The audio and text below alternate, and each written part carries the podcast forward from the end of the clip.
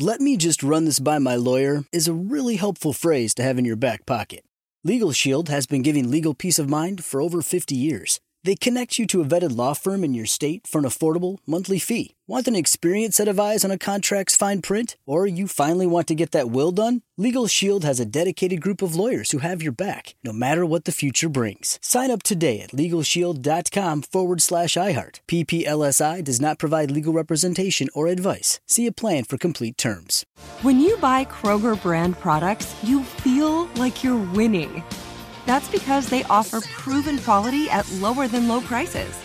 In fact, we guarantee that you and your family will love how Kroger brand products taste, or you get your money back. So next time you're shopping for the family, look for delicious Kroger brand products because they'll make you all feel like you're winning. Shop now, in store, or online.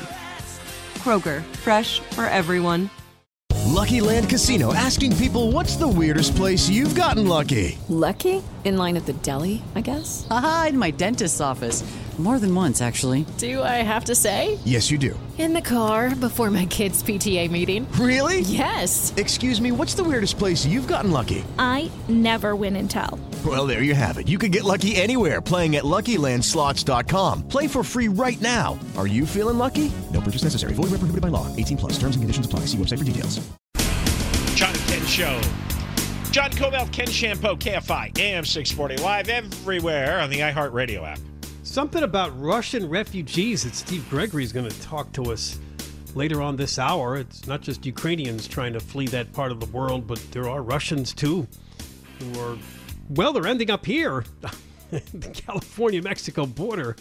Uh, Steve will join us after 3.30 on that story. Oh, there's unemployment money waiting for them. That, that could be the case, yes. Uh, we're going to start, though, by talking about this uh, China Eastern Airlines Boeing 737 that crashed with 132 people on board into the mountains in southern China. It was a daytime flight, only a two hour flight. Alex Stone has all of the details on uh, the investigation and what may have happened.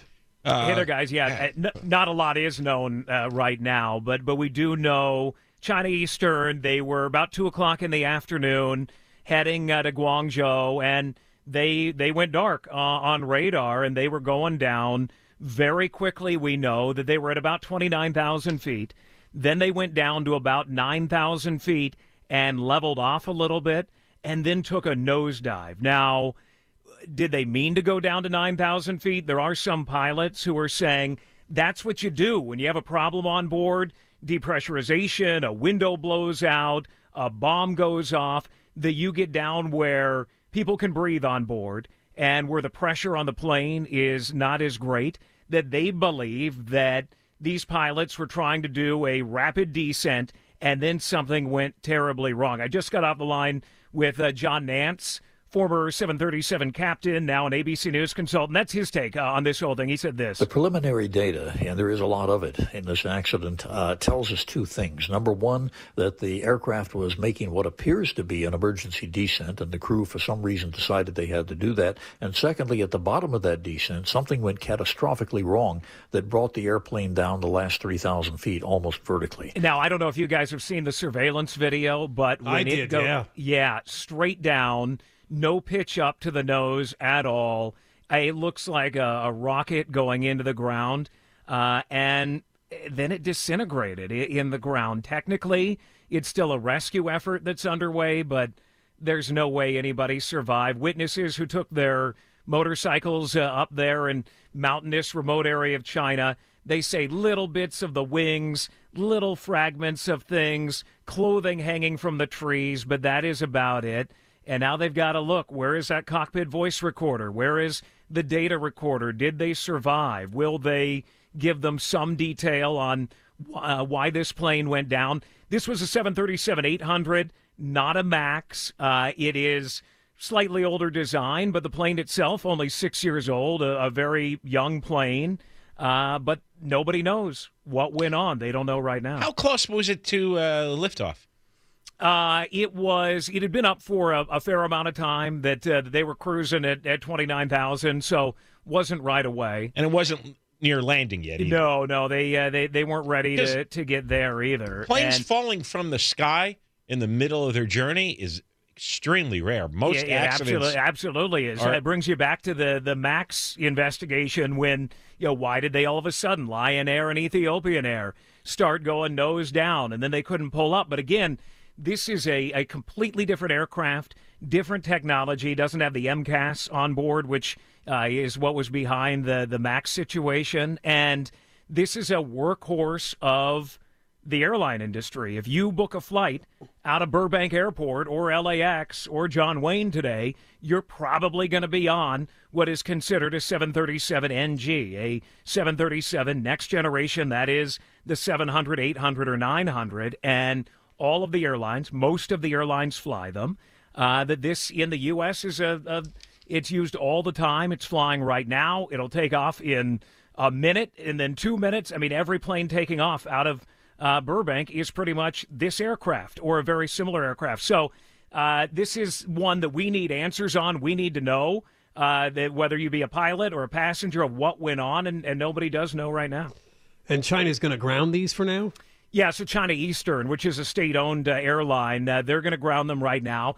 They actually have a very good safety record in China. And I, uh, I asked John about that as well. So you think China and you know, you've got all these new markets and a lot of flying going on. He says uh, they they actually on par with the U.S. They're very good. China has actually done a wonderful job in the past 20 years of bringing their aviation system uh, up to a very high level of frequency of flights and a very high level of safety. Matter of fact, they're world class, and this is not something that you would normally expect uh, to happen to Chinese airlines, any of them, whether China Southern or China Eastern. Yeah, the, the last time in China they had a deadly commercial airline crash was 2010 when 44 people were lost on a, uh regional plane. So it's been a long time. They've got a, uh, a robust uh, investigative unit to look into this, but the NTSB says that they're uh, sending over an investigator. Boeing, GE, who made the engines, the FAA, they're all going to be helping out as well because nobody knows the 737 like American investigators and the people who built it. So even though China can do it, uh, the NTSB saying they have to figure out some travel things. COVID in China is beginning to, to make travel there a little bit more difficult, but they're going to head there and, and try to help them Did out. your uh, expert address at all why it would go straight down rather than the pilot No, he doesn't cruising know into from a there. crash? The, the data would indicate that they did not go straight down from 29,000 down to 9,000 feet, that they, they appear to have been in control during that period, uh, that they're at a normal descent rate, a rapid descent rate, not one that we would want to be on, that there have been in the U.S. where they've had to do rapid uh, controlled descents. But this looked where like a missile. yeah, where people thought they It were did. going down, that they had to get down quickly. But then they leveled off a little bit at 9,000 feet. Then they went straight down into the mountains, which they were at about 4,300 feet. So they, they went down another, uh, what, 5,000, 6,000 feet, and then hit the ground. That is the point where nobody knows what went on. Did they have, was the plane coming apart? Was that why they went from 29,000 down to 9,000 to try to get a little bit of relief, less pressure on the plane? Then something catastrophic happened when they got down. Nobody knows right now. All right. Thank you very much, Alex. Appreciate it. You got it. Thanks, guys. Alex Stone, ABC News for KFI. Uh, and by the way, most articles I'm reading says you know China isn't always forthcoming. Apparently, they're considered uh, aviation-wise to be a safe country, but they don't necessarily Yeah, reveal all their data. And something goes, they don't reveal anything.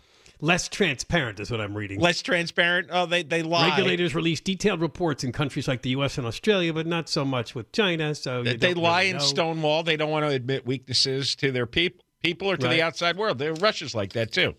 And China Eastern Airlines, which is state owned, is the world's sixth largest carrier by weekly seat capacity. So this is a major airline. And and we said that the 737 800 actually has a pretty good safety record compared to what we were talking about last hour. And Alex reported on a lot mm, a few years ago, the 737 MAX. Yeah, I see that it was uh, more than three years ago. The crashes were in Indonesia and Ethiopia. Yeah. And they definitely we're still wondering if it was pilot training. It could have been a problem with the MAX crashes that happened there. All right. Coming up next, who wants to poison Putin? Anybody want to poison Putin? Well, that's the rumor, according to Ukrainian intelligence. That and more war update coming up. John and Ken, KFI. John and Ken Show. John Kobylt, Ken Chiampou, KFI. AM 640 live everywhere on the iHeartRadio app. Well, Steve Gregory went to the U.S. Mexico border down Tijuana and he talked to some Russians who want in to the United States. And John, you always ask that question. You'll learn about their journey, how they ended up at the U.S. Mexico border from Russia. Now, how do we know these aren't uh, spies? Killers? Terrorists? Terrorists. Spies? Yeah. I mean, how who makes this determination? Putin puppets? It could be uh, sab- Steve that question. I mean, he- saboteurs. He, he interviewed them, and so they gave their reasons That's why right. they're coming. Steve can't be fooled. No, he's He'll- got a good eye. He'll be able to pick up right away if these are He's bad an investigative journalist. They could be infiltrators.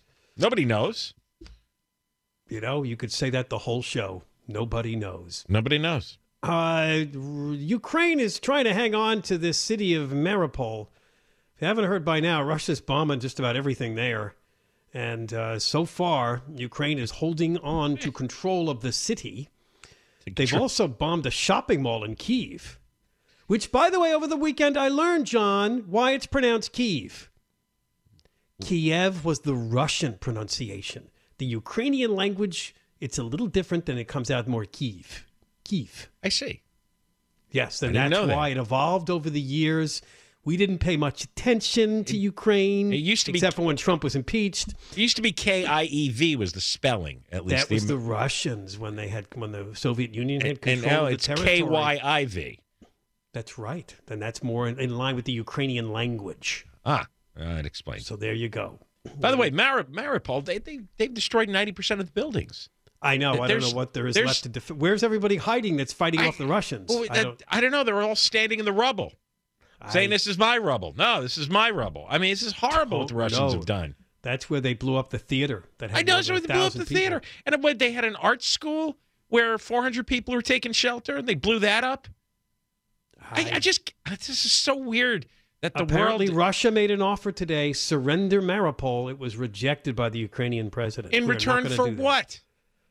Well, in return to let people live. Otherwise, we're going to keep plowing through and blowing everything up. So they're asking, would you stop fighting and surrender to us, and then nobody Uh-huh. else dies? And then they go on to the next city. said no. In fact, Zelensky's calling on everybody: drive the occupiers out. I So- saw there was a poll 93% of Ukrainians want to keep fighting.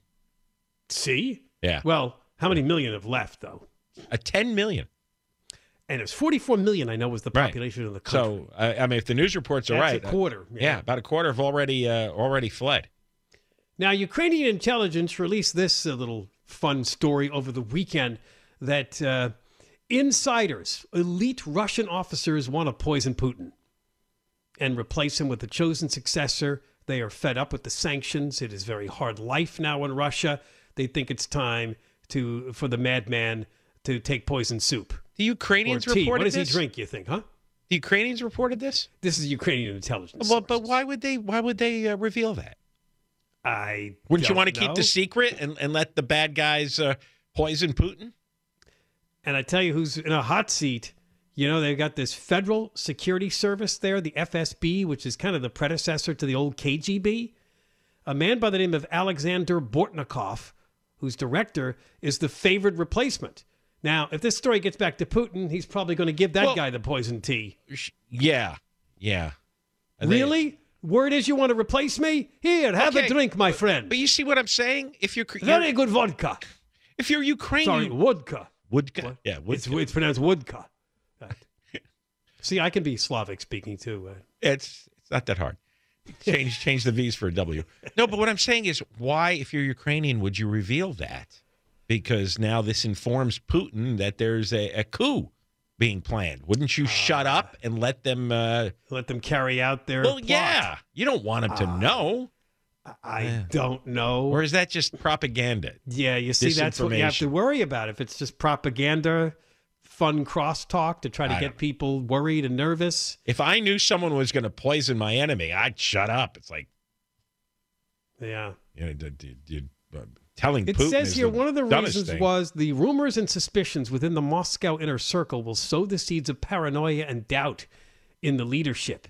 What they're hoping is that these stories get back to other U- Russian insiders who go, Really? Is this what they're saying? Could this be going on? Maybe I should be a part of this.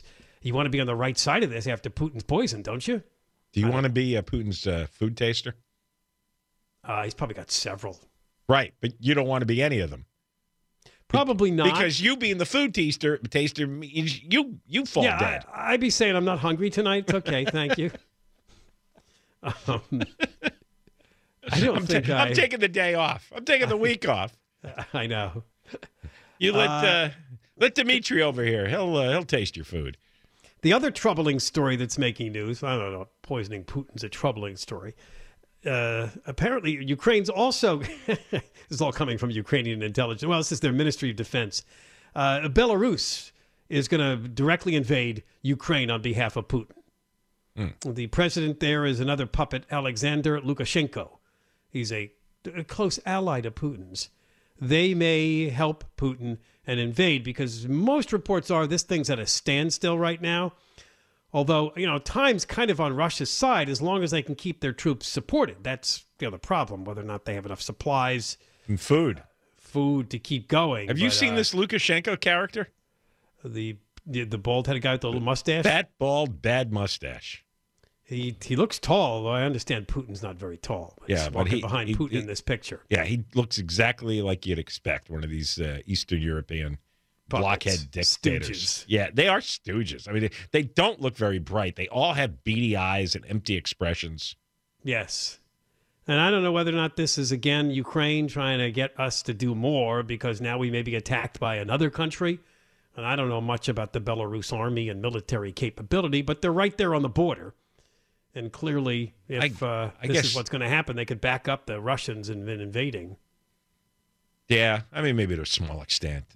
Probably doesn't Because matter. this is apparently recently, this guy bemoaned the fall of the Soviet Union, blamed conflicts in Ukraine on the monopolization of our planet by the United States of Wow. America. He's, He's- playing all the Putin parts here. Well, because he's Putin's puppet. He's got Right. Putin's hand up his. Uh, so he, Yes. he's he's got to say all the right things. He insists that Putin is absolutely fit. He's in better shape than ever. He said the same thing about Biden. No, I'm kidding. Uh, this is a completely sane, healthy person, physically healthy. He's an athlete. That's right. Uh, we have a feeble old fool who doesn't Yeah. know who he doesn't know who he's married to. He doesn't know who the vice president is. Right. Uh, it says here amid reports of low morale among, among the Russian ranks, Ukrainian defense officials claim to have obtained documents that indicate Russia has ordered the deployment of young cadets to Ukraine. Putin has repeatedly told his people that the army is not utilizing cadets, but photos of the documents posted online indicate that the defense minister, Sergei Shoig- Shoigu, has signed an order to the contrary. Cadets are only age 17 and 18. That, that- that's not going to help. Well, that just means they're running thin. You're, they're, they're I getting mean, sending a bunch if of seventeen-year-olds who don't want to go. who may not have even fired a gun. who- who yeah, who have, have little experience. I I know. Uh, he doesn't care though. He's going to kill everybody's son. He's going to kill thousands of Russian sons. I know. But uh, you know, like every like California, people just put up with it. Or you kill my son for no reason? Oh, thank you, thank you, Vladimir. All right. Well, we've got Russians at our border, the port of entry the U.S.-Mexico border in Tijuana. Our own Steve Gregory went there to check out this story about Russians who want to get into the United States. John says they better be vetted carefully, right? Well, I, who knows who they are? All right, That's- he's going to take advantage of our uh, of our stupidity. John and Ken show, John and Ken show, John Kobylt, Ken Chiampou, KFI, AM six forty live everywhere on the iHeartRadio app. The leading oil producing county in the state of California is Kern County, and they have sued the governor, along with one of the big oil, uh, the Western States Petroleum Association, causing irreparable harm to workers there who depend on Kern County's 76 active oil fields. They want to get going, particularly now with us not importing any Russian oil. We'll talk to the mayor of the city of Taft up in western Kern County after the news at three, o'clock- uh, four o'clock. Ukrainians are trying to get in over the Mexican border. No, now, no, no. Oh yeah, okay, yes, you're right. And, and now Russians are too. But they're saying the Ukrainians are getting in, but they can't get in. The Russians are claiming they're being denied entry into the United States. taking a closer look at this for KFI News was Steve Gregory, who went to the border to find out what this is about. Hey guys, yeah, I'm still down here at the uh, California-Mexico border, San Ysidro port of entry. Uh, just it's been going on about almost two weeks, from what I understand. There's been a big uptick in Russian families trying to seek uh, entry into the U.S. And as of last night, let's see, Sunday night, uh, it's it's dramatically been reduced because Mexican officials finally stepped in on Saturday moving families out that have been literally camping out in front of the turnstiles and in front of the concertina wire that's uh, right there at the entrance to the U.S. port of entry. And they tell them that there was a big rainstorm coming and they wanted to do it for their own safety. But when we were trying to ask both local police here in Tijuana and also immigration customs officials, no one would tell us where they sent them. And we finally found out from a nonprofit group here that promotes peace, and uh, they were they were very vocal. But uh, they said they basically put them all in a hotel nearby, but they wouldn't say which hotel.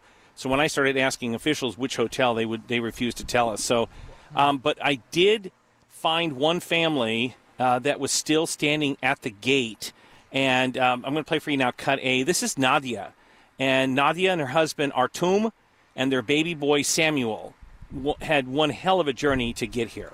All officers said um, not today. Mm, not today. Maybe tomorrow. Mm, maybe next day. How did you get here? Мы прилетели э, из России с пересадками в Дубае, в Барселоне, добрались до Мехико-Сити, и сегодня мы здесь. Барселона, э, Дубай. Э. Mex- Mexico City. And then today here. here. Bus. Uh, bus, train. Uh, air. Bu- uh, airplane. Airplane. Yeah. And we were communicating through Google Translate. So that was her speaking into Google Translate, and then for compression of time, uh, then Google Translate would speak back. In fact, in this cut here, uh, when I ask why uh, they want to come to the United States, here's how it went down. Why are you coming to the United States? Потому что там безопасно, там э, есть наши родственники, и там есть будущее для нашего ребенка. Is it... Because it is safe there. Our relatives are there and there is a future for our child. So that gives you an idea of that particular family. Now, that's, you know, what we were kind of figuring out. I was kind of looking at them, and there are photos now at KFIAM640.com check out the local news page. Uh, we do have a couple photos that have been posted of my interview with this family, and you can kind of see for yourself who they are, what they look like, and uh, young. It's a very young family, but they, if you think about the trip that they took, that's not a cheap excursion. If they're leaving from where they live is a little town outside of Moscow to uh, Barcelona, then Barcelona, Dubai, Dubai, Mexico City, Mexico City, Tijuana. Yeah. So that's not a very, very cheap flight. So they are allowing Ukrainians in, but I am looking at a quote here from Mayorkas, DHS secretary, who said, as for other groups, we're going to have to consider other types of humanitarian aid because these Russians, some of them I have read, said that they were actually protesting the war in Russia. They decided to flee because right. they didn't feel safe. I mean, there's nothing they, they can do to get them in any earlier? No. And, and, well, well, they can. They're just, they don't want to. John thinks well, they might I mean, be spies. I, or... But here's here's a question that's been nagging at me the whole time.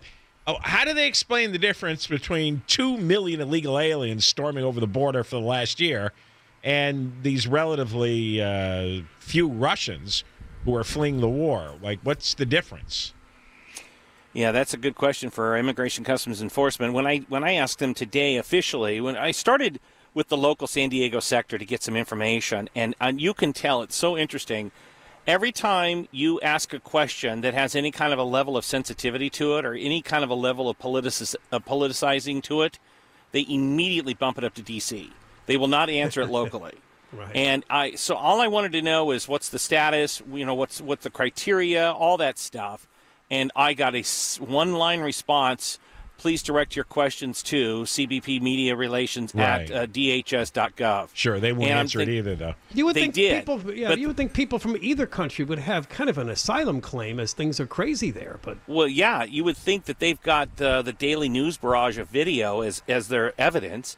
Uh, whereas, you know, the issues with some of the people coming up from Central America and whatnot, they claim refugee status, but that's more of uh, that's more entrenched in poverty, as we've seen uh, from stats. But the um, but the the feds did get back to me about a couple hours later, and all they did was give me this chart with all these graphs and talked about the, the the rise in you know people from that part of the country. It's only one percent, but then I'm looking at other officials that said more than 8,600 Russians have been coming to the border in the last uh, about the last few months. Okay, and how do they know amongst the 8,600 Russians there aren't bad guys in there? Yeah, bad guys. I mean, I mean, we're we're an enemy of Russia right now with this war, and they have made all kinds of wild threats about what they'll do if we go too far in support. So how do we know what we're letting in?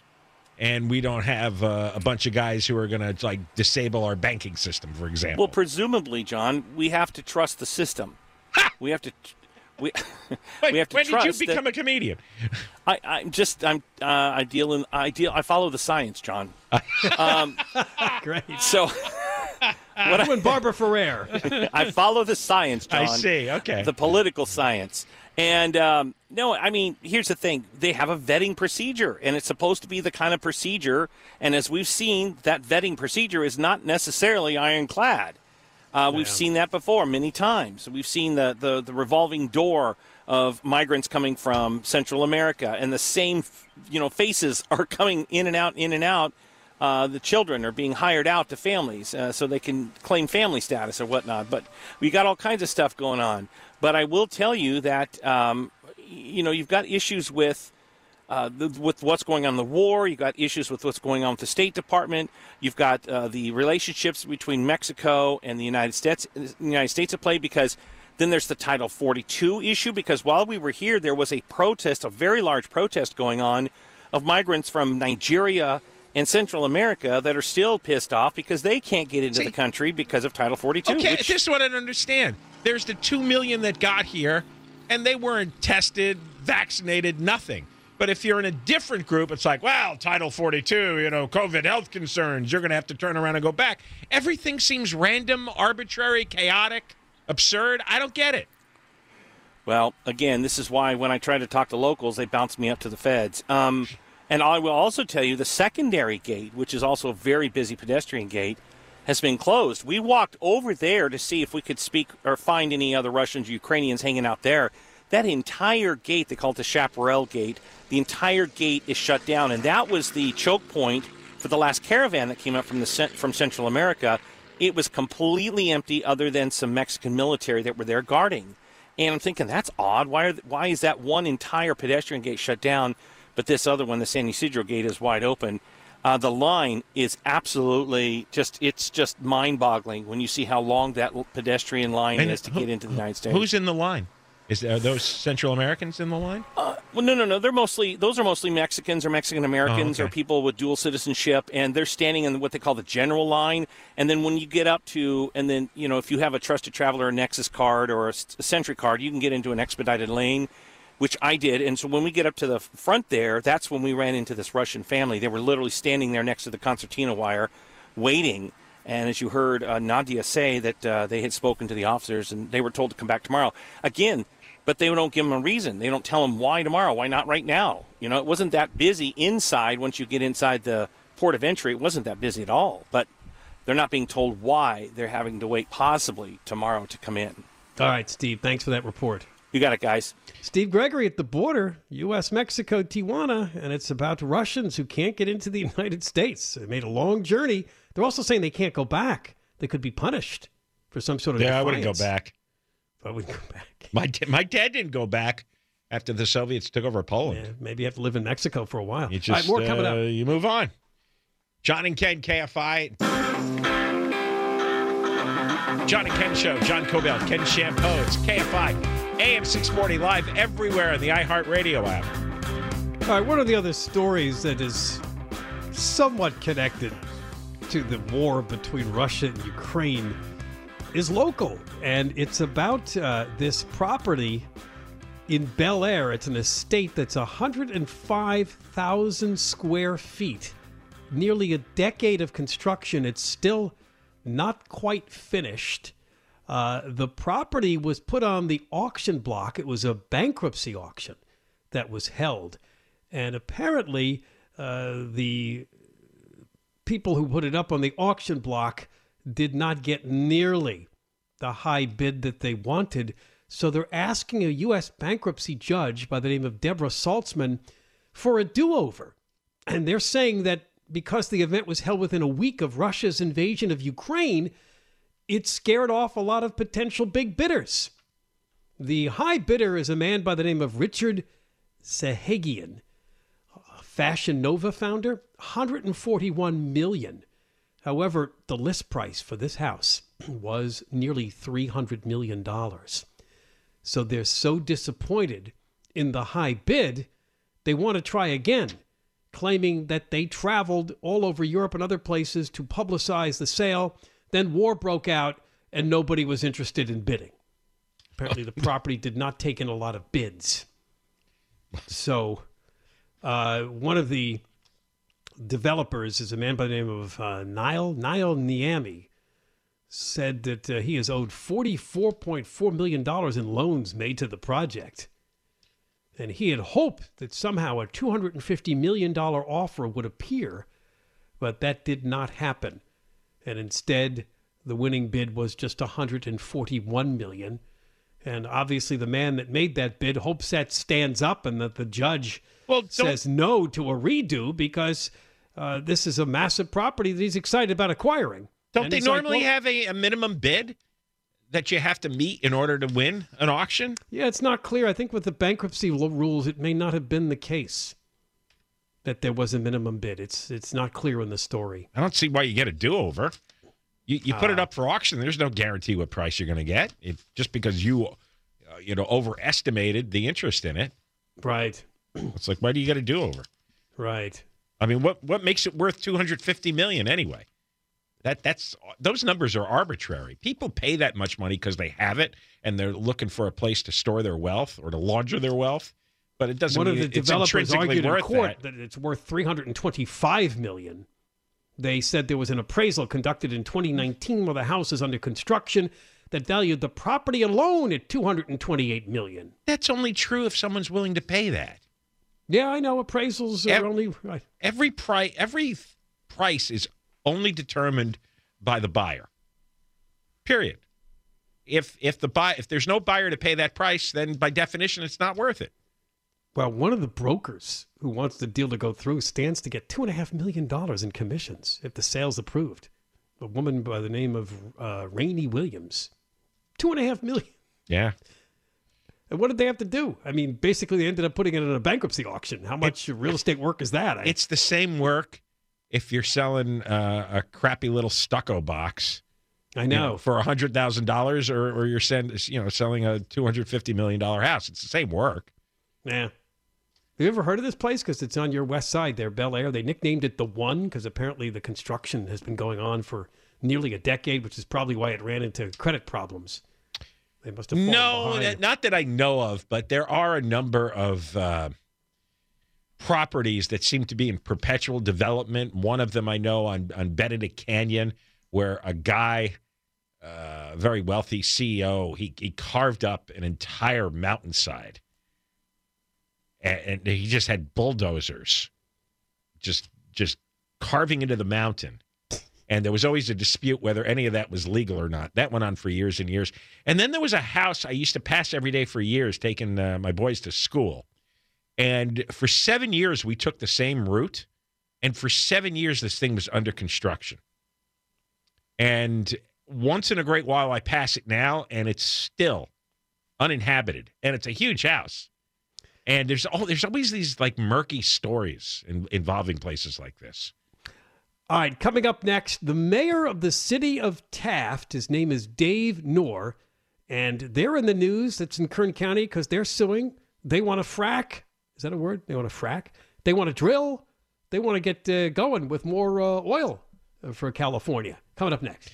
John and Ken Show. Deborah Mark has the news. KFI AM 640. Hey guys, it is Ryan. I'm not sure if you know this about me, but I'm a bit of a fun fanatic when I can. I like to work, but I like fun too. It's a thing. And now the truth is out there. I can tell you about my favorite place to have fun Chumba Casino. They have hundreds of social casino style games to choose from, with new games released each week. You can play for free anytime, anywhere. And each day brings a new chance to collect daily bonuses. So join me in the fun. Sign up now at chumbacasino.com. No purchase necessary. VGW Group. Void were prohibited by law. See terms and conditions. 18 plus. Let me just run this by my lawyer is a really helpful phrase to have in your back pocket.